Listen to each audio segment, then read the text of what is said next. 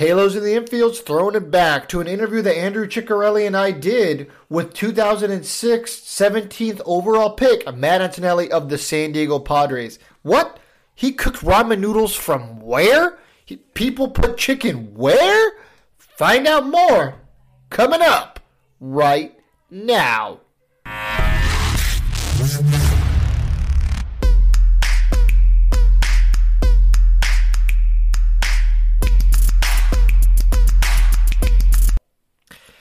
Hello, everybody, and welcome to Halos in the Infield. My name is Fernando Mendez. Now, we decided to re release this interview that Andrew Ciccarelli and I did a few years back.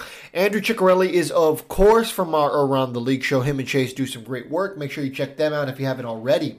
But this interview was performed a couple years ago in an old podcast that we had. Now, we wanted to bring it back. It was Andrew and I's introduction to how difficult life in the minors really could be and is. Now, the interview was performed with Matt Antonelli. Uh, that name might sound familiar for you guys. Matt Antonelli was a first round pick in 2006 for the San Diego Padres. He was the 17th overall pick that year. He was ranked the number one prospect for, as far as second baseman. And 27th overall in all of Major League Baseball. So Matt Antonelli talks about the pressures of being a top prospect in baseball and how different it is to be a top prospect than to get waived, go to another organization, and you know just be just another guy. Talks about how difficult it is just to transition from organization to organization and of course, how difficult it is to be a player in minor league baseball. It's what inspired Andrew and I to want to make a difference in minor league baseball, and we brought that here, and this community has opened up the doors to talk about that issue, has embraced that issue, and you guys truly helped make somewhat of a difference in the minor league landscape, which we hope to continue to do in 2022 and years beyond. Uh, now, Matt Antonelli might sound familiar to some of you guys as he has a successful YouTube channel and a successful business named Antonelli Baseball. Um, well, I think that's going to do it on behalf of all of us.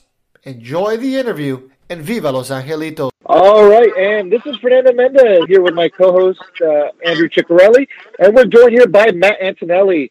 Matt, first of all, thank you so much for taking the time to join us. Uh, how are you doing this evening? I'm doing well, guys, and no problem at all. Thanks for having me. Now, once again, this is Matt Antonelli. He was originally drafted by the San Diego Padres. He was the 17th pick of the 2006 Major League Draft. Now, Matt, you were the 27th overall prospect in Major League Baseball. That's something that goes through your head. Um, you know, how do you deal with the pressures, if you will? And uh, do you ever notice teams treating prospects of that magnitude any differently? So a couple of things. When when I was in it, when I was playing, um, you know, I never. We'll start off with being treated differently. I I never noticed that I was treated any differently.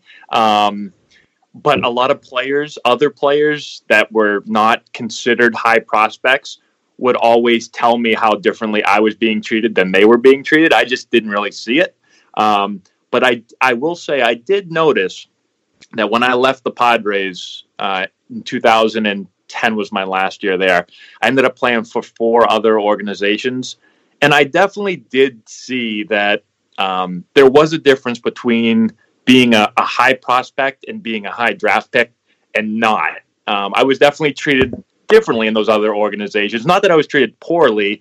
Um, I don't know. I guess you just get a little bit more attention when you are one of the, the higher prospects of an organization, especially when they draft you in the first round. So um, I will say I did notice that. And then um, as far as dealing with being a top prospect, I personally didn't think about it very much. Um, it's really strange. A lot of people don't believe me when I say it, but I didn't think about the whole first round draft pick stuff. I didn't think about the high prospect stuff. My goal was my goal was never really to just be drafted and play in the minor leagues, but my goal was always to kind of get to the big leagues and hopefully have a long career. So that's what I was really focused on. I put more pressure on myself and thought about it more when I when I got to the big leagues and wasn't successful. That kind of was what I was focused on and and at times really kind of ate at me that I wasn't playing well. But as far as the prospect stuff, I didn't really think about that or let it bother me. Oh, that's cool. So, uh, I guess a little bit of a follow up. So, uh, to go back a little bit to the beginning of your answer, what do you think was the uh, the big difference between when you left the Padres organization and like when you went to uh, I think it was the Nationals after? Yep. Yeah, like so, like uh, would you be able to like um, expand upon some of those differences between the organizations? As far as the the prospect and me and my personal feelings, are just differences in the organizations. In I guess I, I guess like differences in how they handled you as a prospect. Yeah, sure. So well, I'll say when when I'm with the Padres and I'm a and I'm a high prospect, when members of the whether it's minor league or even major league front office come into town, they're going to interact with you more. You feel like you're important to the organization. They talk to you. They want to know how you're doing, um, and so that doesn't really happen or at least for me when I left, it didn't happen as as much. You know, I'm not in spring training. Um, not that you're invisible, but when I went to the Nationals and other teams, I'm not really conversing very much with um, people in the front office or even people within the you know whether it's the you want to them the farm director. I don't even know the the exact titles of all the guys, but you know when I'm with the Padres. Um, Grady Fuson was basically who drafted me. He was kind of the head of the minor leagues and developing players with the Padres. And I talk with Grady all the time. And uh, people used to always joke with me that I was like his son and uh, they didn't get treated the same way that I did. And I just thought it was normal. I just figured everyone, um, you know, everyone talked to, talked yeah, yeah, to him yeah, right. And, uh, and then I went to the Nationals and, and other teams, and that doesn't, you know, it doesn't happen. So I think that's probably just the biggest thing. You you do you know, I felt important when I was with the Padres, and at times with the other organizations, you just feel like you're just kind of one of the other guys. One of you know, there's hundreds of guys, and you just kind of feel like you know you're just a guy thrown in with a bunch of other ones. So I think that's probably just the, the biggest difference overall. Okay, yeah, that makes sense. So it's like you come into the organization and you kind of know what you know because that's all you know in that organization. If that makes For sense. Sure. Yep, absolutely. Matt, you were obviously a good baseball player. Uh, you made it to the show. But most people may not know that you were a great football player as well. In fact, you were the Massachusetts Player of the Year in, in football and were actually the runner up for baseball in your senior year. At what point in your life did you realize that baseball was what you wanted to do and you didn't want to, you know, pursue football? Sure. So actually as a kid, uh, my dream was always to I wanted to play in the major leagues or actually in the NHL. I was really big into hockey most wow. of my life.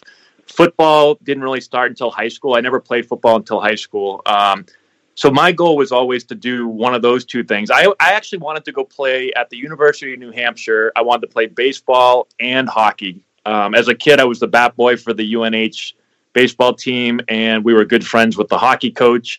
And I would go to games you know, all the time. So that was my dream. And then UNH actually dropped the baseball program, and that kind of crushed all of my dreams when I was um, probably entering high school. And uh, and so I would say probably, I would say probably sophomore year of high school, I realized that I had a chance to be a pretty good baseball player, and that I was gonna, you know, I started to get somewhat recruit. I got attention from colleges, and and so I knew I was probably going to go play college baseball somewhere. And you know, I could have went and played football at at colleges, but I was thinking long term. You know, do I have a better chance at playing in the major leagues or playing in the NFL? And as a not overly big uh, football player, um, I just thought that my my skill set for baseball was probably a little bit better. Now I would love, I would, I always say I would love to go back in time and be able to say, okay, let's try football and see what happens because I really do love football. Um, I love baseball also, but football, football might be my favorite sport to watch um, and also to play on on on game day. Practices were a different thing. I love baseball practice. I hate football practices. Um, but yeah, I would say to, to, answer your question, I would say probably sophomore year of high school, going into junior years when I when I knew that I probably should put my attention really towards uh, baseball. Okay. You and, mean you don't like to do bear crawls across the, uh, the field? right, exactly. Yes, that among uh, uh, many other things. So, at what point? So, you went to Wake Forest uh, University, right? Yep. Uh, at what point did they start recruiting you in that in that process? So, Wake Forest probably started recruiting me during my junior year, my junior summer. So the summer before senior year. So the recruiting process has really changed over the last, oh, I don't know, five to 10 years where players are getting recruited much earlier and some players are committing. I mean, I, I we have players in our organization for Anson baseball that are um, getting recruited and some are getting ready to commit as early as freshman and sophomore year in high school, which didn't happen when I was getting recruited. No one committed until basically senior year was pretty much when everyone was committing. So it was a much different process back then. But um, but yeah, Wake Forest Wake Forest saw me play during the summer right before my senior year, and then I visited campus. I think it was in October, and I committed right around then of my senior year. So you think if uh, New Hampshire hadn't dropped their baseball program, you would have uh, gone there instead of Wake Forest? well, it'd be interesting because um, I probably I don't know. That's a great question because if I was recruited to play hockey and baseball at UNH, man, that would have been pretty fun from just a, from just a baseball perspective. You know, being able to go down to North Carolina and being able to play in the warmer weather and in the ACC would was really really appealing. Um, but then again, to have the hockey option, I'm not really sure what I would have done. That's a that's a good question. Oh. And then speaking on your uh, baseball organization, I saw that you had two people that were drafted. Yeah, so this past year we just had two players drafted. We it was actually the pretty much the first time we had players that were eligible to get drafted out of college because um, we haven't been around for a really long time. So uh, yeah, it was nice. We had um, Jackson Gillis got drafted by the Brewers. He was play he played at Vanderbilt, and Spencer Brown got drafted by the Angels. He was uh, actually a junior college player, a, a freshman um, hitter, both really, really good players. And so, yeah, we're super excited for them. They're both grinding away and, and they're in the minor leagues right now. And then, um, you know, we should probably every year now have a couple more guys that have a chance to get drafted, and, and there'll be there'll be more each year that that do get drafted. So it's fun to be able to watch these guys go from you know young players, high school players in the college, and now have the opportunity to to try to make it to the big leagues. Yeah, that's really cool. That's cool to hear. All right, Matt. Um, minor league baseball is said to be tough. It's not much of a secret that most minor league players are not paid well. Are the horror stories told about living arrangements in the minor leagues true? If so, can you you know elaborate maybe as far as uh, what you encountered or what some of your teammates encountered to your knowledge? Sure. So uh, this is something that um, it's hard to really understand what a minor league season is like unless you honestly unless you live through it like i i played a lot of baseball um, and i thought i knew a lot about baseball and then i got to the minor leagues and the minor leagues were nothing like i thought they were going to be. Um, and, and, and i'm also talking about a time when you know, Wake Forest now, when you think about Wake Forest baseball, uh, I coached there a few years ago, and the difference between when I went there and now is so different. Like stadiums and facilities and all that are incredible, so much incredibly better now than they were then.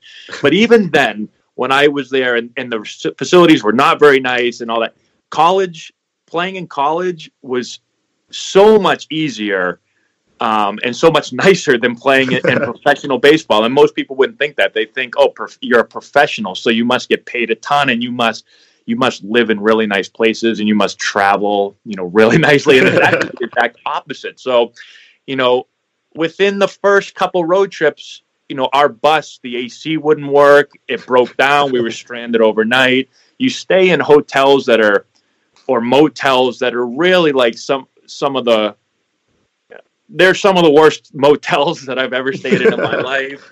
Um, you're not getting paid anything. So I was very lucky and fortunate that I got a, a, a, large signing bonus. But for the majority of the players, you know, I played with a lot of players in the minor leagues that made, they didn't get a signing bonus. Um, and so they were living off of, for instance, my my first season in short season ball when I got drafted. You know, we were getting paid. I think I got paid. I think it was a thousand dollars or eleven uh, eleven hundred dollars a month. Oh man, um, that's only during the season. So, you know, the season, a minor league season, is five months long. So, you know, yeah. if you think about five months at let's say a thousand dollars, that's five thousand dollars for your full time job, um, and that's before taxes. That's before, um, you know, you have to pay. Most places you're going to have to pay to live, and so you essentially make no money. Um, and so, unless you get a big signing bonus or you come from a family that can help support you, it's almost impossible to live. And like I said, I play with a lot of guys, especially players from from Latin America that didn't come from money, didn't get a big signing bonus, don't have any money, and they're trying to survive. You know, I saw people I saw people getting yelled at all the time for for literally turning their their bathroom tubs into stoves. I saw guys trying to cook. You know, they'd go out and buy the cheapest food they could buy, and they'd be cooking in the hotel rooms. Um, I saw people using they I saw one room they tried to use the air conditioning unit as like a freezer for to keep their chicken cold and like oh, you see all these crazy crazy things with these kids trying to live off of no money at all. Um, and again, if you tell someone that doesn't know anything about this that they're a professional player, they wouldn't believe that this is what they're you know what players are going through. And you know, just to finish up, I saw a lot of players that stopped playing professional baseball because they couldn't afford to play anymore, which is amazing to think as a professional that you'd have to stop playing because you can't afford to to do it. Um, yeah, it's so, really crazy. Yeah, it's it's um, it's tough. Now, obviously, the reward at the end, if you can get to the big leagues, I mean, the reward is amazing. Um, but the, it's very hard, obviously, to get there. Um, so, I think things have to change. I think they are kind of starting to change, and I think they'll continue to over time. Um, there's obviously been over the last year or so a lot of publicity that has kind of gone towards the, the the pay and the and what minor league players are going through. So it'll be interesting to see what happens here over the next couple of years. Yeah, definitely. Yeah, Andrew and I did a, a segment not too long ago where we talked about uh, you know the the life of minor league. We kind of covered it as much as we could. We talked about how minor league baseball has kind of cut out a couple of I don't want to say bad facilities, but maybe some facilities that might you know not be as nice as the others. I grew up uh, near Bakersfield, so Sam Lynn Ballpark. I, I heard a lot of uh, baseball players complain about that ballpark. Oh yeah, Bakersfield, uh, California. yeah. yeah. oh, oh, yeah. So uh, I, I, I was in that league. Luckily, I got called up before we went to Bakersfield, but I heard that the uh, stadium and, and, facilities were not very good there. A lot of our guys, after I left, they said, you got lucky to get out of here before we went over there. yeah, I've heard about uh, like the the benches uh, leave splitters on you. The ball, I believe home plate faces uh, where the sun sets, right? So you have like the sun blaring in your eyes. Yeah, I, I heard about that. I mean, there were definitely some clubhouses and and uh, you know th- let's say this there was a there was a, a, handful of bathrooms and showers in the minor leagues that I did not want to go into um, to shower or use, that, that, was more than one facility. So there, there's a lot of places that probably shouldn't have been allowed to be open or used. So I, I, guess uh, what, one quick um, extension on your minor league comments. What uh, so what do you think? Was there is there like a per diem that was added to the players? Like, did you guys get like any like daily meal out, meal allowance allowance? Sorry, like tripping on my words. Yes. Uh, so when you play on the road, so you don't get paid anything at home, um, but when you go to the to a visiting ballpark, um, you get paid. When I was playing for the first seven years, I think it was, I got twenty dollars a day, um, and then I, it went up to twenty five dollars a day my last season, and now I don't know what it is. I think it actually might still be right around the same. Um, and so, so let's just say my first seven years of twenty dollars a day. So the twenty dollars will be basically it's considered meal money. So you know, hopefully the hotel has a breakfast. So you don't have to use the money, but if it doesn't, you know, you're going to have to get breakfast and at least lunch, and then usually you'll eat dinner uh, at the field. Usually the uh, clubhouse attendant, the road clubby, will uh, have food for the players. Now, sometimes it's so disgusting that you don't want to eat it, and you have to you want to go out and eat anyway. Uh, especially for me, I'm a picky eater. Uh, but then you have to pay clubhouse dues also. So depending on the level, you know, I would say it's usually around like ten to thirteen dollars a day or or so. So you got to figure you get twenty bucks, ten of it, basically half of it's gone, and then you get ten dollars pretty much to eat breakfast and, and lunch with. Okay, yeah, so that's not that's not much to live on. No, No. Not at all. and and, the, and to All give right, you an Matt, idea, go- go when I was when I was in the major leagues, we got a hundred dollars a day of meal money, um, and I believe I tried to look this up. I think it's like one seventy five a day now. I know it's more than a hundred, but um, so it's it's interesting when you're in the major leagues and you're getting paid tons. You get a hundred dollars a day for meals, but then when you're in the minor leagues, you get paid nothing. You only get twenty dollars a day, or now you know maybe maybe twenty five or so dollars a day. Yeah, that's a, that's a really crazy difference. Now, Yeah. quick question I've always kind of wanted to know: When you're in the majors, do you get your own like hotel suite, or do you have to share?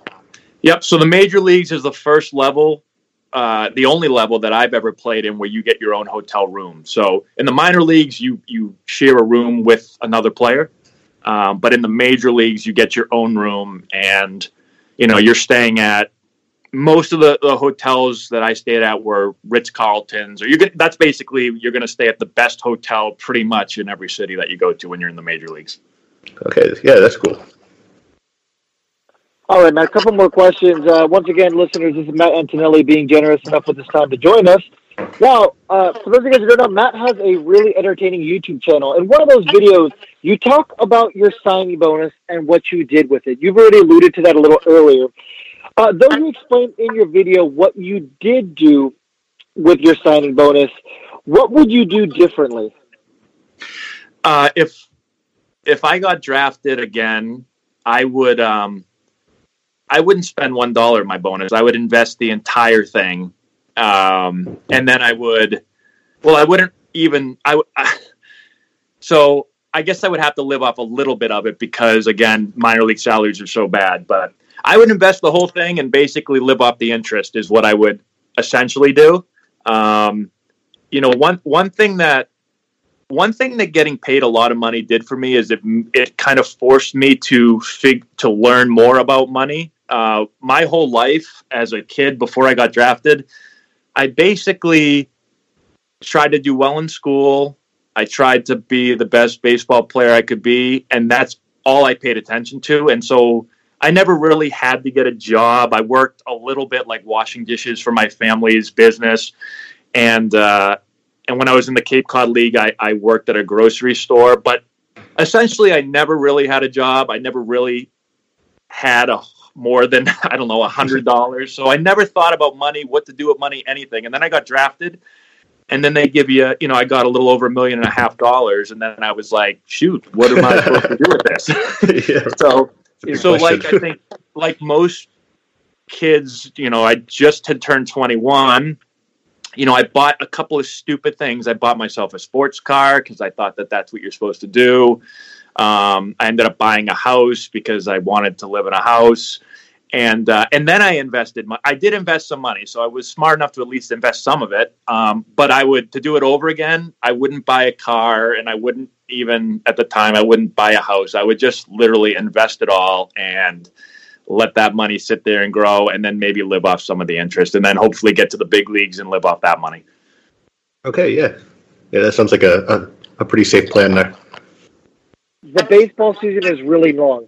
Now, bearing injuries, at what point do you think the typical baseball player's body starts to, you know, wear out? When does the grind truly start for the average Major League Baseball player? As far as what age or what part of the season? Yeah, you know, what part of the season? And obviously age is a Gotcha. factor too. But, Gotcha. you know, just Um, so that's a really good question. I think, I think it depends. You know, when you're younger, um, my first few years, like they just played the hell out of me as long as I wasn't injured. Um, I can remember my first full season when I was in Double A. They never gave me a day off, and I remember like I, every day I'd get to the field and I'd look at the the lineup card and be like, please have my name on the bench, please. And it would be like, nope, second base again. And, uh, you know, at this point, it was probably August. I mean, they call it, you know, the dog days of August. And I mean, that's definitely true. Um, especially as a minor league player that is not used to playing that much. Like that was my first full season. That is a, a real shock to have to play pretty much every day. And the minor leagues is weird because you don't really ever get days off. Um, you know, if the manager doesn't take you out of the game, there's there's pretty much games every day. Like you get like one day off as far as a team goes per month is what it kind of comes out to. And uh, so it's really difficult. I'd say that one thing you learn in the minor leagues is how to play not feeling anywhere close to your best. Like I heard, I don't know who said it, but they said the only day of a baseball season that you feel 100% is the first day of spring training, and then that's pretty much it. And that is true. um, you don't ever really feel good. And you also get used to, I always said that my first year of pro ball felt in many ways that you know, I always felt like I was sleepwalking in some games because you, the travel's tough. You don't get a lot of sleep. And so you got to learn, you just got to learn how to play when you're not at your best. That's part of being a minor league player and a major league player. If you think like, oh, I'm only going to play well when I feel good, well, then you're never going to play well because you don't ever feel good. So um, that's part of it. But I would say, I don't know, August is a rough month because your body's just really beat up. Um, but hell, I mean, there were years where my body didn't feel good in April. Also, so it's uh, it's really it, it's really really tough to say. I do think that um, that it'll make it. I think personally, you need to make sure that you're getting your players some time off. Um, I do think again that first year, I almost felt like they were like, okay, we're gonna like we're going to see what this guy can do and how much we can just kick the crap out of him and see if he can keep bouncing back and playing well. Um, not like initiation, but it almost felt like that in some ways. Uh, and so, and I do think there is part of it that some people say like you've got to earn it and in the minor leagues like let's see if you can freaking get through this thing and if you really want it bad enough if you want to get to the big leagues like you'll figure out a way to like i said you got to play well and you got to basically you got to keep going through you know through the bumps and the bruises and being tired and and all that stuff yeah definitely like a sink or swim type of thing sure yep did you uh did you feel like did you come up with like any personal systems or like mental routines to get you through those days in August? Well, I think routines are definitely a part of baseball. You you you almost do the same thing every single day, and so you learn how to kind of adapt over time. And um, you know, for instance, when I was in college or when you're a young player, like you can your your body's going to bounce back a lot better. You know, you don't have to stretch as much. You don't have to take cold tubs, and you don't have to ice down or or whatever it is. You don't have to do that as much. But I got into a routine as I got older where you know, I'd have to make sure that I wouldn't just stretch before games, but I go through some type of stretch after games. I got into the cold tub a lot more um, after games. I would do arm care stuff. And back then it wasn't as popular as, as it is now, but I would make sure that I was doing some type of arm care stuff to take care of your arm. That's one of the real big things that a lot of people don't think about is what your arm feels like when you throw every single day for six months straight. Um, you know, your arm starts to not feel very good. Um, you also got to make sure that you get into the training room and a lot of people say like you know you got to stay out of the training room you don't want to be in there but the trainers do a really good job of helping get your body going whether it's a stretch or or a massage or you know whatever it is. And it's also easier at the big league level. You know they have uh, chiropractors they have masseuses on hand they have a lot more ways to make sure your body is feeling good um, and also the, the better travel and the better meals and the better hotels and all that stuff really does help. Also, uh, the minor leagues you don't always have that stuff, but yeah. With all that being said, yeah, you got to definitely tweak your routine and try to figure out what what makes your body feel the best, and uh, you don't want to just um, rely on Advil and Red Bulls. sometimes that is uh, when a lot of players end up relying on. Um, but you want to try to not get into that routine. Uh, you made a video about unwritten rules. One of the things that you talked about in that video was pimping home runs. With the culture change over the last year with the Let the Kids Play campaign, has your viewpoint changed on that at all? This is you personally. Yeah, so when it comes to, to that, um, so my thought, I think, is I am all for emotion in the game. I think when you do something that is uh, spontaneous or just out of emotion, um, I think that is good. I, I don't like when guys do things just to bring attention to them themselves. So, and I know it's hard sometimes to tell which is which, um, but I'm not against, uh, you know, pimping a home run uh, as long as it's not I don't know. And, and, again, I don't even know how to describe it. It's just outrageous, outlandish. Uh, just look at me. So, you know, and and how do you define that? I'm not really sure, but I do think. Listen, I, I'm a hitter. I think that pitchers, in my opinion, you know, a pitcher can strike you out and he can fist pump and scream and yell and dance off the field, and that's considered like okay. But then when a hitter hits a ball and doesn't like sprint out of the box, the pitcher's screaming at him to, to get around the bases. So I think that is silly, and I think that hitters should be able to do a little bit more and show a little bit more emotion. Um, you know, within reason, I guess. So it's it's an interesting it's an interesting topic, and I'm not even sure how to classify or define exactly how much should be allowed by the hitter. Um, but yeah, I do. I do think that there should be. And I, when I made that video, I can't remember if I was talking about what I thought should be allowed or what the game itself expects, or what, especially with pitchers, because pitchers get so, you know, butthurt about every little thing that a, that a hitter does. Um, and and I think that they they can be pretty soft at times. Um, but I don't know. Hopefully that answers your question. yeah, that was a great answer. All right, so uh, last one I have. You were one of the few players to make it to the show. What would you do differently if you had to do your career all over again this time around? Hmm, that's a good question. Um, I think that,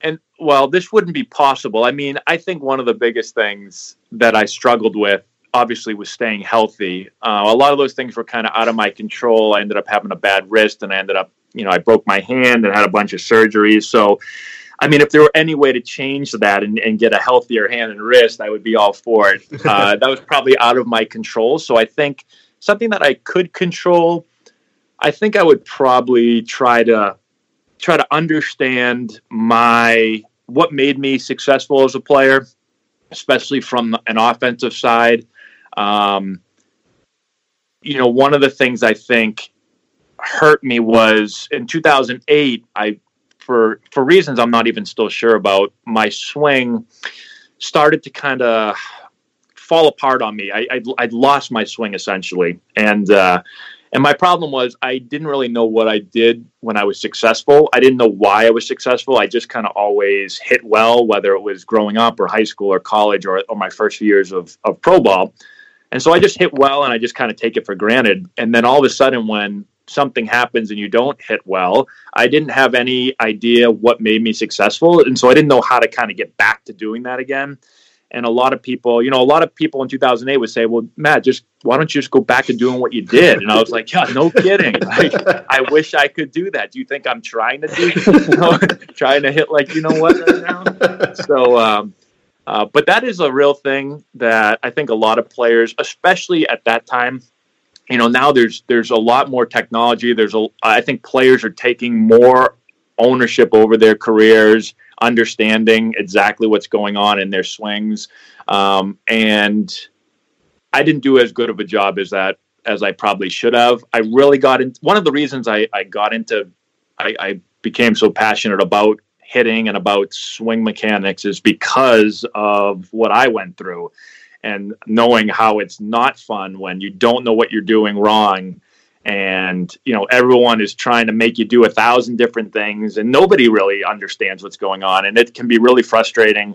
And uh, you know baseball is one of the most it, you know it's a game of failure and it can be very frustrating because even if you're a great hitter you're going to be unsuccessful 70% of the time. But you know for me certain years i was un- i was you know unsuccessful almost 80% of the time which is which is very very frustrating can really get you down mentally and uh, and emotionally. So um, yeah i think that would be the biggest thing is to to know my strengths and why they're my strengths and uh, take a little bit more time to do that before things go bad not waiting until you know the you know what hits the fan and then you're like okay now i got to figure this out. It, it, can be really really tough um, and i struggled with that for a while during my career yeah, that that's a that's a great answer. Do you think that if you had the technology that was available today, that that would have been like a huge help to you back in uh, 2008?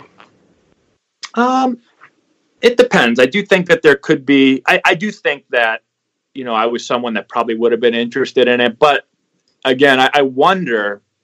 Um, it's tough to tell if you know when I was doing so well, if I just took it for granted and I didn't pay attention because I had a mindset of, well, things are working right now. I, I wonder what I would have, what I would have done. Um, I don't know. That's a really good question. I, I think that, I think that the technology, whether it's the um, swing sensors that are now on your bat, or you know the, you know even if you think about just recording swings, videotaping swings. Um, you know, when I was playing, we I very rarely watch myself on video, and uh, now I mean every player has an iPhone that they can, you know, just record themselves taking swings whenever they want, and I and we didn't do that. Like I, I can remember I don't even know what it was called, a flip video or something like that. I remember I got one of those when I was playing, and I thought it was like the coolest thing ever. I look at that thing now, I'm like, what the hell is this? I wonder why we didn't film each other. Like, this thing is brutal.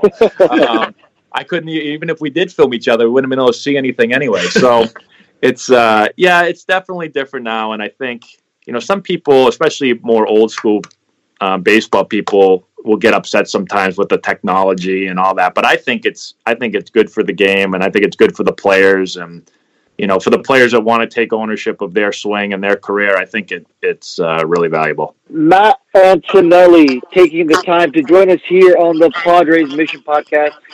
Matt, do you want to go ahead and tell the listeners what you have going on these days? Sure. Yeah. So, um, I mean, the biggest thing for for me is I run Antonelli Baseball, which is basically a it's a youth uh, travel ball organization slash academy. So we do lessons and clinics and.